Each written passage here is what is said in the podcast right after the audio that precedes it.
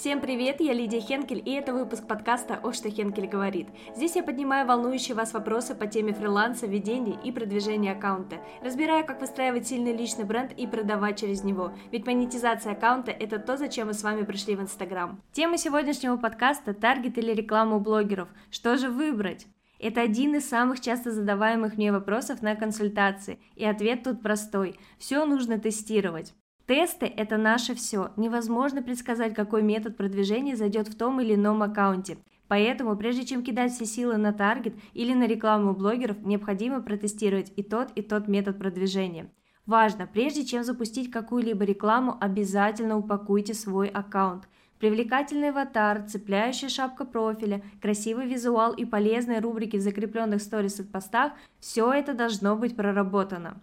Только после этого стоит начинать тестирование рекламы, и неважно, с какого метода продвижения начинать. Возьмите и запустите отдельно рекламу в таргете. В зависимости от сложности ниши время тестирования может варьироваться от пары недель до двух месяцев.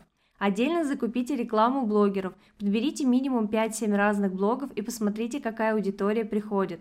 Необходимо обращать внимание не только на стоимость подписчика, но и на то, насколько активная аудитория у вас появляется в аккаунте, как взаимодействует с вами, спрашивает про услуги или нет, как реагирует на посты, сторис и прочее. Но также не забываем, что любую новую аудиторию нужно вовлекать в свой контент. Недостаточно просто запустить рекламу и начать собирать сливки. Это так не работает. В одной и той же нише у разных аккаунтов могут быть совершенно разные результаты в продвижении. Например, я несколько раз пробовала продвигаться через блогеров, но подписчик мало того, что выходит дороже, чем через таргет, так и клиентов у меня не прибавлялось. Совершенно другая ситуация у моей коллеги. У нее прекрасно заходит реклама у блогеров, а вот с таргетом у нее проблема. Конечно, у каждого из методов продвижения есть свои плюсы и минусы. У блогеров есть одно хорошее преимущество перед таргетом. Реклама показывается по теплой аудитории блогера, которая доверяет ему и его мнению. Поэтому конверсия в подписку происходит зачастую за счет рекомендаций, и люди не так пристально просматривают блог. С таргетом наоборот. Рекламу зачастую видит холодная аудитория, и она более придирчивая. Мало зацепить аудиторию рекламы, ее еще нужно побудить подписаться на вас. При просмотре профиля потенциальный подписчик или клиент обращает внимание на все. Аватар, шапка профиля, хайлайты, лента профиля, посты и сторис. И если что-то на одном из этапов не нравится, человек просто уходит с профиля.